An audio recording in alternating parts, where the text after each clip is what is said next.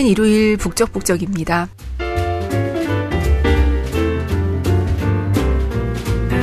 안녕하세요. 저는 보도국 문화과학부 조지현 기자입니다. 선거 방송팀 파견을 끝내고 저는 이제 문화부로 돌아왔습니다.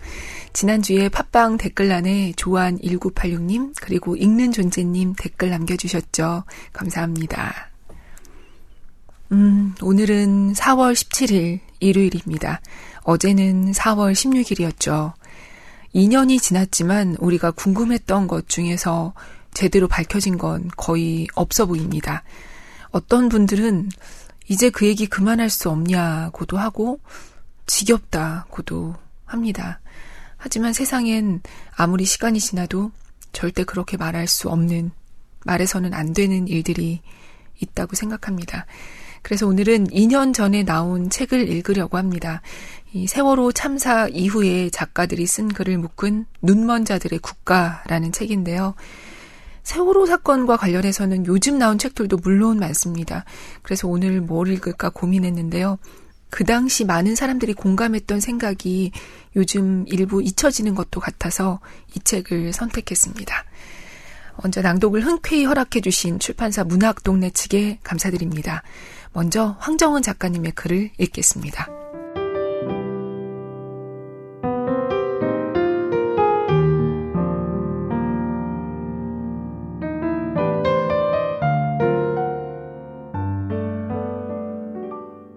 가까스로 인간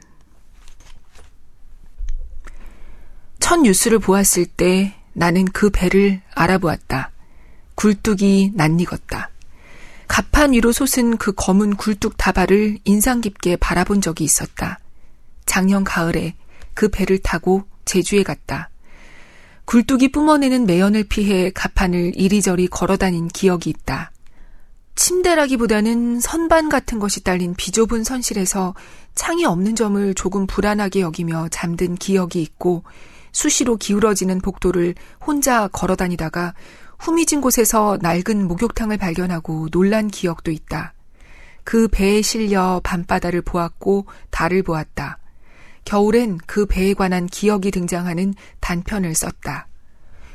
그 배내 그렇게 생각하며 그 짧은 뉴스를 읽었다.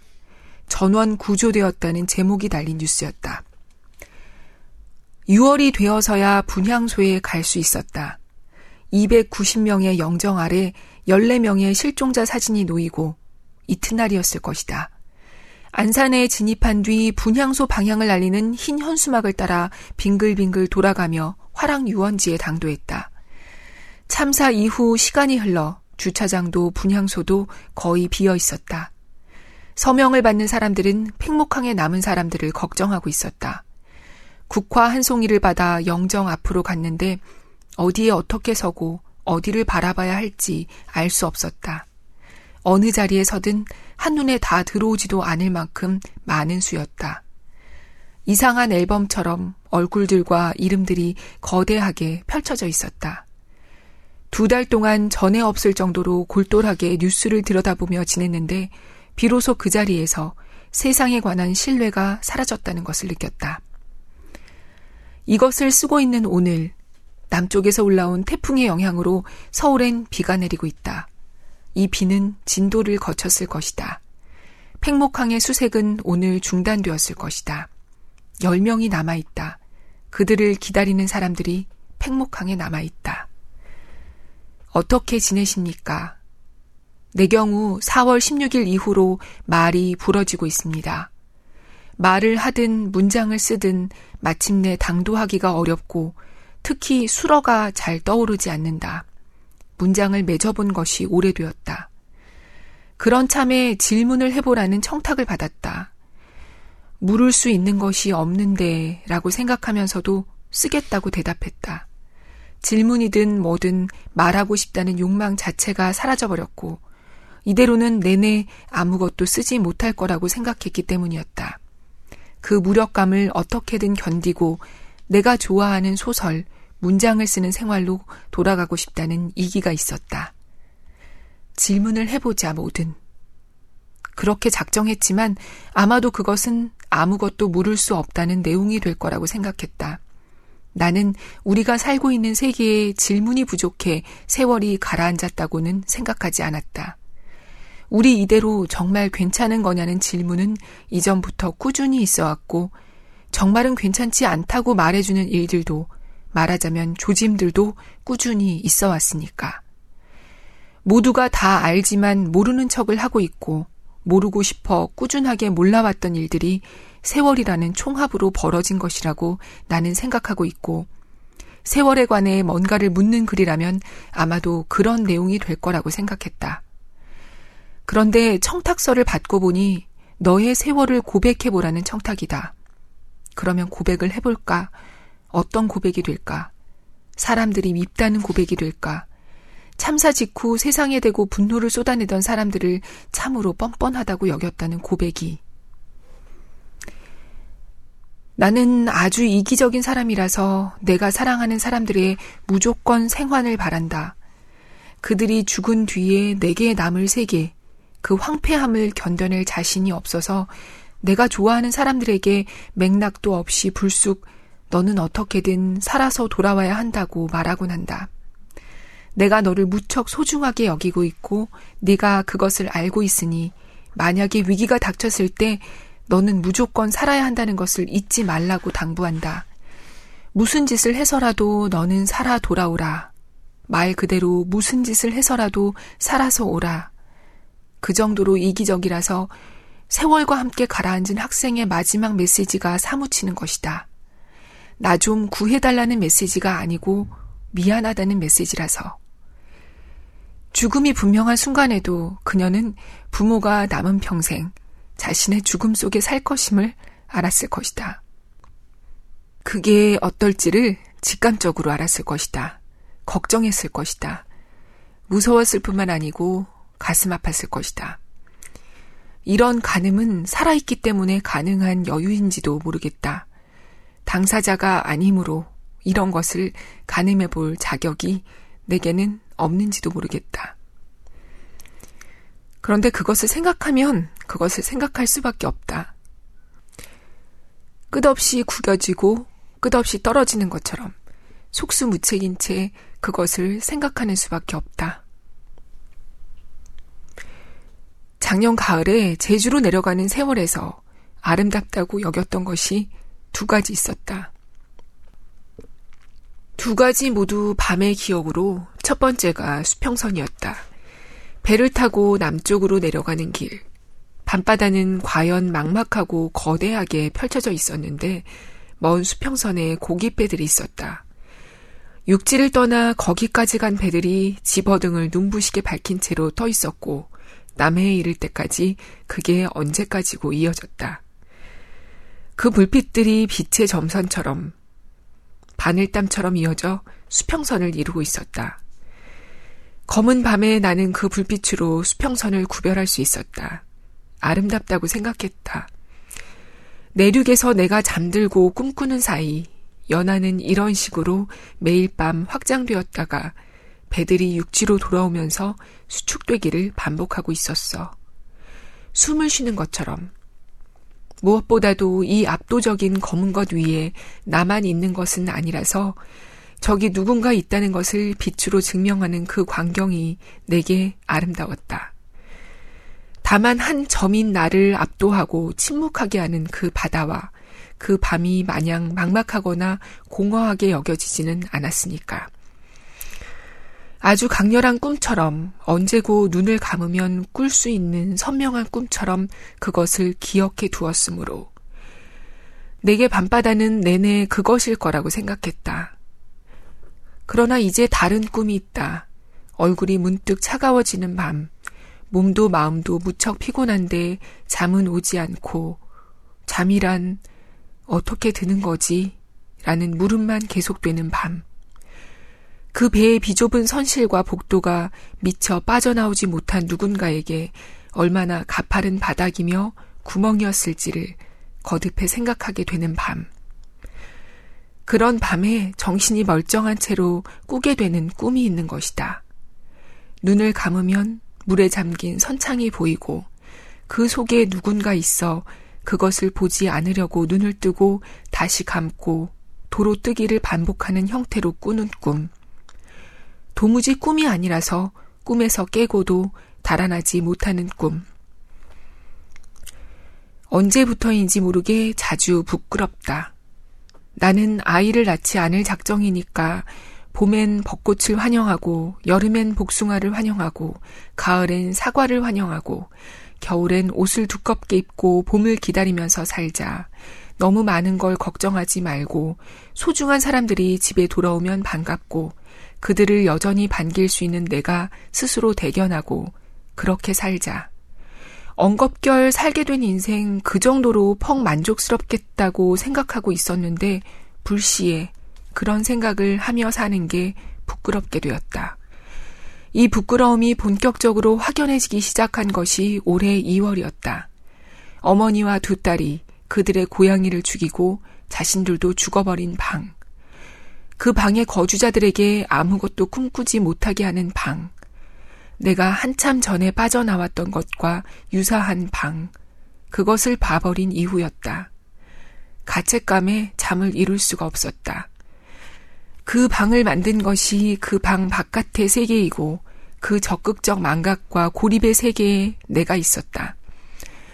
그러나 나는 다만 나를 비롯해 주변 사람들이 조금 더 행복하기를 바라며 살 뿐인데 어째서 이런 가책감을 느껴야 하나. 어째서 내가 가책을 느끼고 있나. 억울하다고 생각했다. 창피하면서도 억울했다. 팽목항. 그 장소에서 70여일 동안 바다를 향해 밥상을 차리고 그 밥을 먹을 딸이 무트로 돌아오기를 기다리던 남자가 있었다. 마침내 그의 딸이 무트로 돌아왔을 때 사람들은 다행이라며 그간의 수고가 많았으니 이제 그만 돌아가 쉬라고 말했다. 돌아가다니 어디로? 일상으로. 사람은 언제까지고 슬퍼할 수는 없다. 언제까지고 끔찍한 것을 껴안고 살 수는 없다. 산 사람은 살아야지. 그는 일상으로 돌아와야 한다. 그래야 내가 안심할 수 있지. 잊을 수 있지. 그런 이유로 자, 일상이야. 어떤 일상인가? 일상이던 것이 영영 사라져버린 일상. 사라진 것이 있는데도 내내 이어지고 이어지는 참으로 이상한 일상. 도와달라고 무릎을 꿇고 우는 정치인들이 있는 일상. 그들이 뻔뻔한 의도로 세월을 은폐하고 모욕하는 것을 보고 들어야 하는 일상. 진상을 규명하는 데 당연히 필요한 것들이 마련되지 않는 일상. 거리로 나와야 하는 일상. 거리에서 굶는 아내를 지켜봐야 하는 일상. 정체를 알 수 없는 짐승과 같은 마음으로 초코바, 초코바 같은 것을 자신들에게 내던지는 사람들이 있는 일상. 산 사람은 살아야 하지 않느냐고. 아니, 그보다 내가 좀 살아야겠으니 이제는 그만 입을 다물라고 말하는 사람들이 있는 일상. 밤이 돌아올 때마다 그처럼 어두운 배에 갇힌 아이를 건져내지 못했다는 죄책감에 시달려야 하는 일상. 4월 16일 컴컴한 팽목항에서 제발 내 딸을 저 배에서 좀 꺼내달라고 외치던 때의 통증에 습격당하고 나는 일상. 아무것도 이해할 수 없고 아무것도 달라지는 것이 없어 거듭 거듭 습격당하는 일상. 왜 그런 일상인가? 그의 일상이 왜 그렇게 되었나? 그의 일상을 그렇게 만들어버린 세계란 어떤 세계인가? 그 세계에서 내 처지는 어떤가? 세월은 돌이킬 수 없게 나를 어른으로 만들어버렸다. 나 역시 그 세계에서 발을 뺄 수가 없다는 것을 자각하게 만들어버렸다. 어른들을 향해서 당신들은 세계를 왜 이렇게 만들어버렸습니까? 라고 묻는 입장이 더는 가능하지 않게 된 것이다.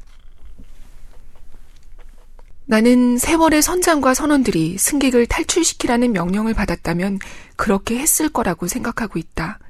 세월을 일단 탈출했던 기관사가 윗선과의 연락을 유지하려고 배로 돌아가 핸드폰을 가지고 나왔다는 뉴스를 보고 난 뒤였다. 와중에 승객들이 있는 선실을 그냥 지나쳤다는데 말을 참 충실하게 따랐구나 하고 생각했다. 자기들보다 더 크고 수백 명 승객들의 목숨보다 더 크게 여겨지는 권력, 그들 스스로 더 크다고 여기는 윗선의 명령에 저 사람들은 참으로 충실했구나 하고 생각했다. 그게 어떤 명령이었는지는 몰라도 승객들을 서둘러 탈출시키라는 명령은 아니었던 것이다. 나중에 승객들을 대피시킬 기회가 있을 줄 알았다는 선언의 진술을 나는 거의 믿지 않는다. 그렇게 빨리 배가 가라앉을 줄은 몰랐다는 진술도 믿지 않는다. 바다의 무서움을 누구보다도 잘 아는 사람들이 배 타는 사람들 아닌가. 그들은 그 순간에 그렇게 하라는 말을 들었을 것이고 그대로 했을 것이다. 명령에 따랐을 것이다. 기울어진 선실에 머물고 있는 수백 명 목숨들에 관한 질문도 없이 내가 이렇게 해서 정말 괜찮은 걸까? 라는 자문도 없이 그런데 이것은 왜 이렇게 낯이 익나? 질문 없는 삶, 상상하지 않는 삶, 무감한 삶, 총체적으로 그런 삶에 익숙한 삶. 말하자면 살아가는 데 좀 더 편리한 방식으로 살아가는 삶. 이것을 쓰고 있는 오늘은 세월이 가라앉고 160일째가 되는 날이다. 세월의 유가족들은 여전히 거리에 있다. 누군가의 이웃처럼 누군가의 부모처럼 혹은 누군가처럼 평범하게 돈 벌어 자식 키우고 살던 사람들이 여름 땡볕에 새카맣게 타고 단식으로 여윈 채 거리에서 버티고 있다. 미안하다는 어른들의 고백이 숱하게 이어졌으나 달라지는 것이 없어 7월 15일 세월에서 살아 돌아온 학생들까지 거리로 나와 안산에서 여의도까지 꼬박 하루를 걸었으나 달라지는 것이 없다. 그리고 8월 7일 새정치민주연합의 박영선 의원이 수사권과 기소권을 포기하고 느닷없이 특별법에 합의했고 9월 16일 박근혜 대통령은 대통령에 관한 모욕이 도를 넘었다며 국민들에게 경고를 내렸다. 이 상황은 많은 사람을 피로하게 만들고 있다. 유가족들이 아닌 정치권이 우리를 피로하게 만들고 있다는 점을 분명하게 말해야 한다. 참사 당일에도 이후로도 뭘 어쩌지 못하고 우왕좌왕하거나 명백한 의도로 진상조사를 외면하려는 정치인들 때문에 우리는 피로하다. 이 피로가 그들의 탓인데도 그들은 이것을 적극적으로 이용해 유가족과 특별법을 공중에 띄운 채로 다시 한 번의 망각을 기다릴 것이다. 이것을 쓰기 시작하면서 나는 아무것도 물을 것이 없고 아무것도 물을 수 없다고 썼으나 그 문장은 수정되어야 하는 것이다. 세월은 질문 없는 삶들, 무감한 삶들이 결정적으로 일주하고 말았고 여태도 일주하고 있는 참사다. 4월 16일에 일어났던 사건이 아니고 그날 이후 내내 거대한 괴물처럼 마디를 늘려가며 꾸역꾸역 이어지고 있는 참사다. 아무도 이것에서 달아날 수 없다. 자책과 죄책의 차원이 거슬린다면 이렇게라도 말할 수 있다. 우리 중에 누구는 아닐까? 우리 중 누가 문득 일상이 부러진 채로 거리에서 새까만 투사가 되어 살 일을 예측하고 살까? 세월을 비롯해 쌍용의 노동자들, 용산의 철거민들, 콜드콜택의 노동자들, 제주 강정은, 밀양은, 고리는 어떤가, 월성은 어떤가, 어제까지 다니던 일자리를 잃고 살던 공간을 잃고 목숨을 잃고 소중한 사람을 잃어 그가 영영 돌아오지 않는다. 0. 몇 퍼센트의 확률이건 10 몇 퍼센트의 확률이건 개인에게는 언제나 반반의 확률이다. 그 일이 내게 일어나는가 일어나지 않는가. 아무것도 달라지지 않았으므로 세월의 조건은 이미 다 갖추어져 있다. 아무도 이것에서 달아날 수 없다.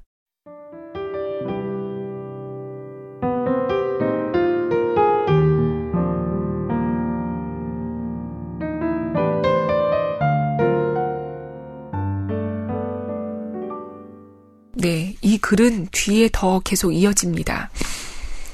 어, 읽어드리고 싶은 글이 많기 때문에 이번에는 이 책의 맨 앞에 실린 김혜란 작가님의 글, 기운 봄, 우리가 본 것 중에서 일부를 읽으려고 합니다.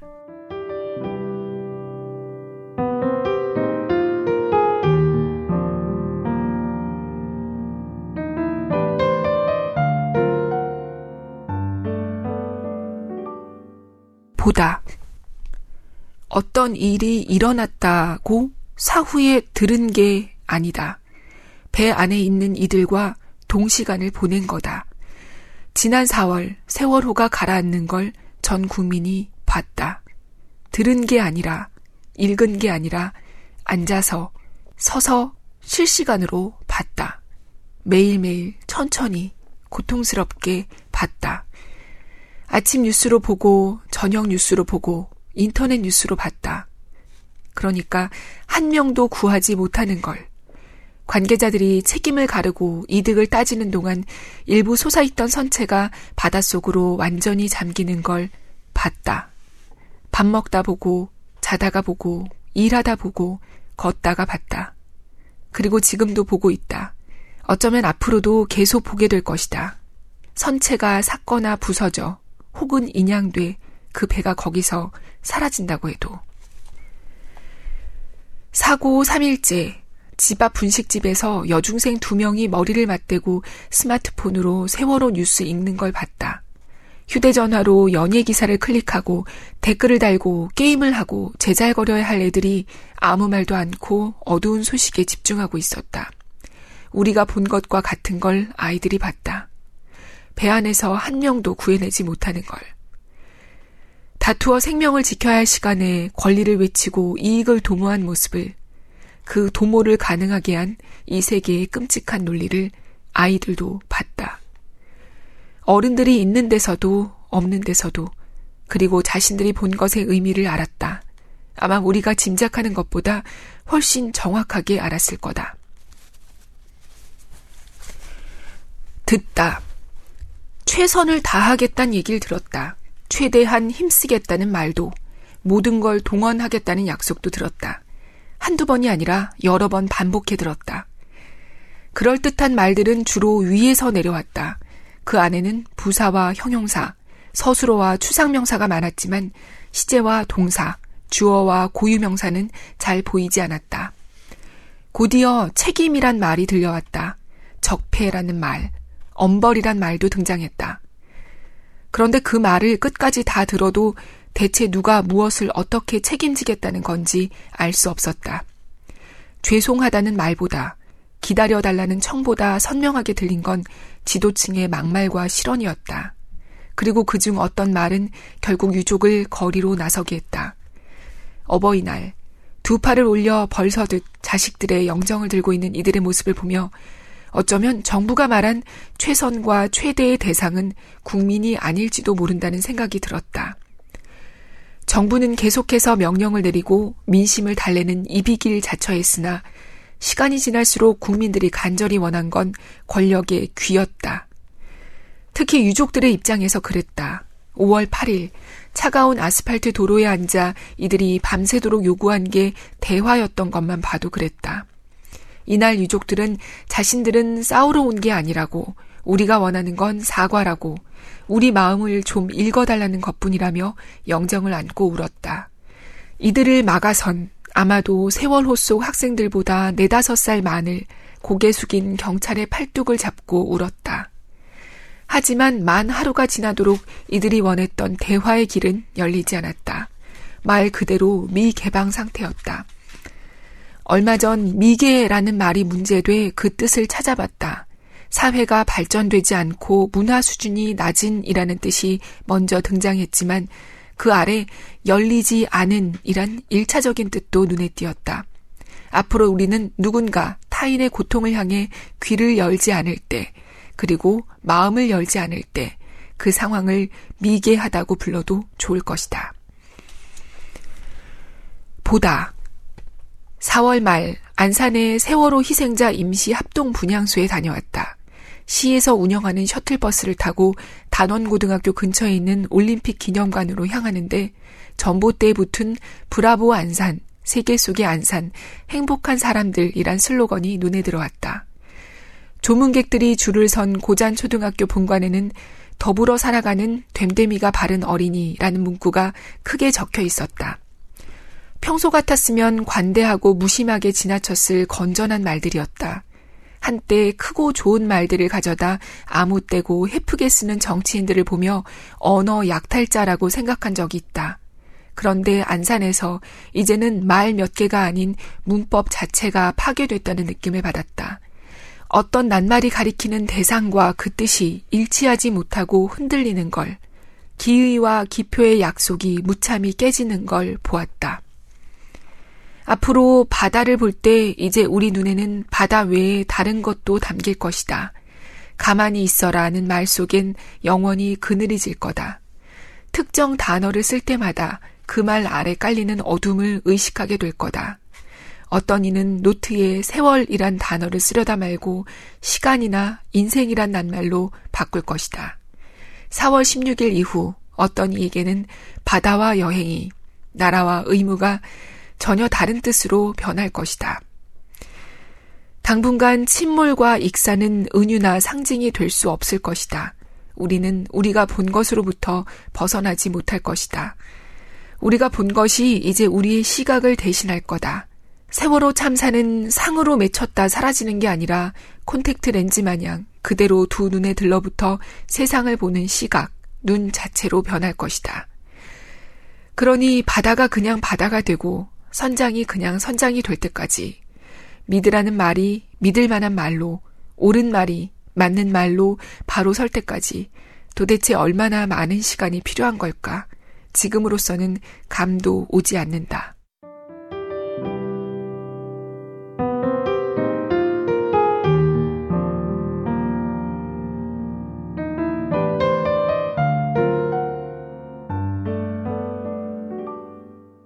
이 책을 읽었던 당시에 제가 제일 속 시원했던 건 박민규 작가님의 글이었는데요. 일부를 읽어보겠습니다.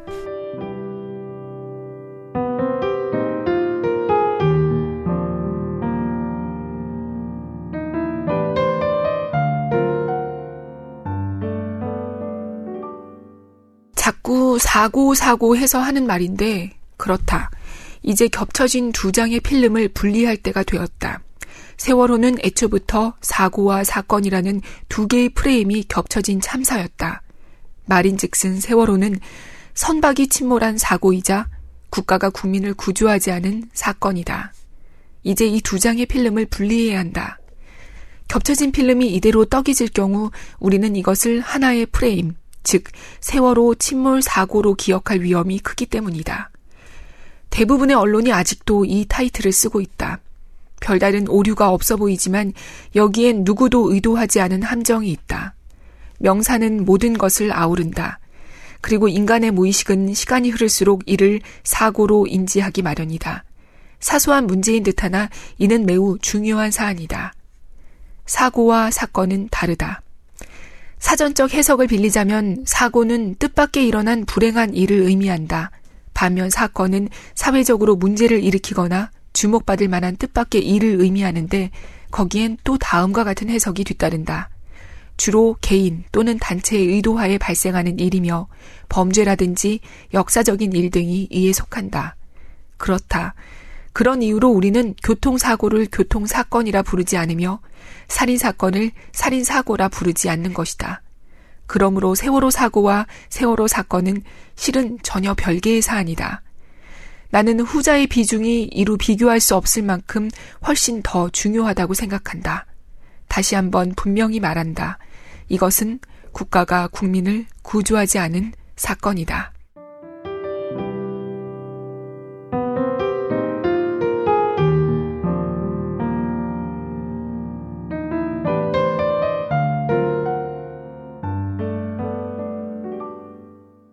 네. 박민규 작가님의 글 뒷부분은 이렇게 이어집니다.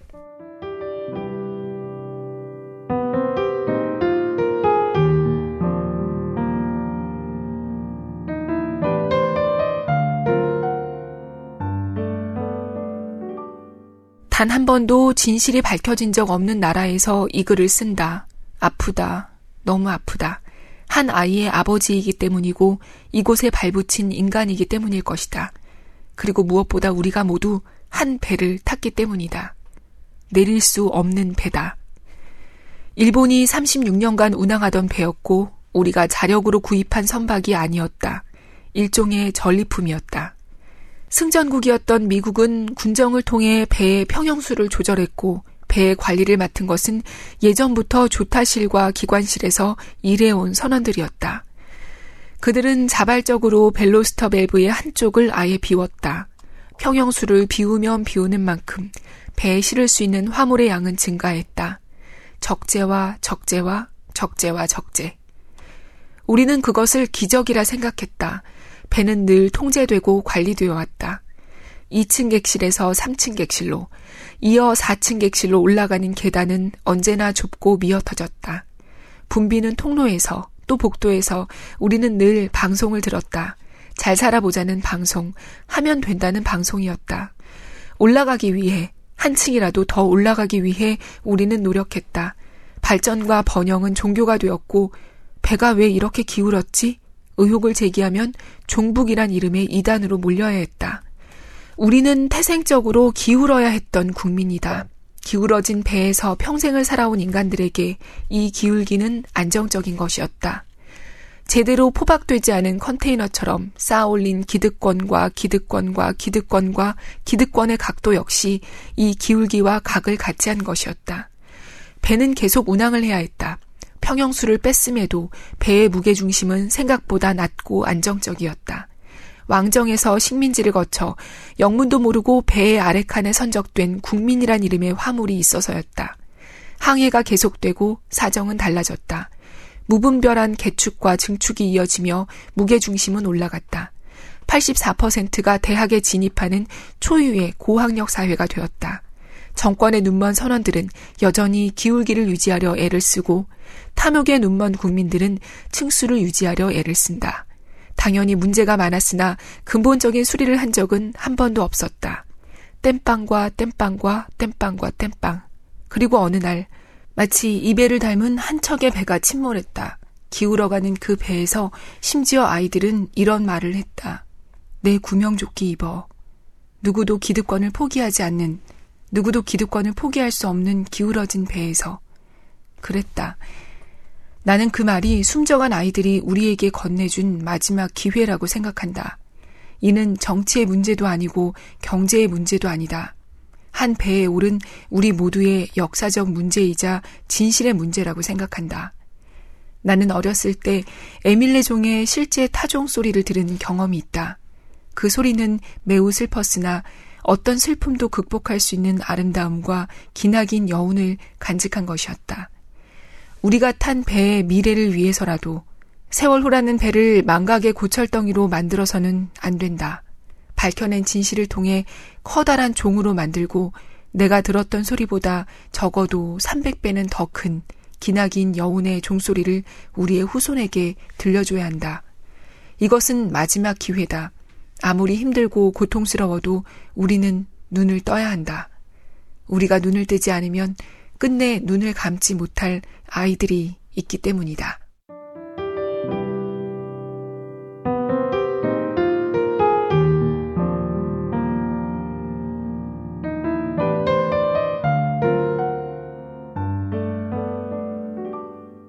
네, 오늘 녹음이 고르지 못해서 죄송합니다. 제가 그냥 읽을 때는 담담하게 읽었었는데 이걸 낭독을 하는 건 또 다르네요. 진짜. 중간중간 고르지 못했던 점 죄송하고요. 어, 2년 전에는 거리마다 잊지 않겠습니다. 라는 현수막이 많이 붙어 있었죠.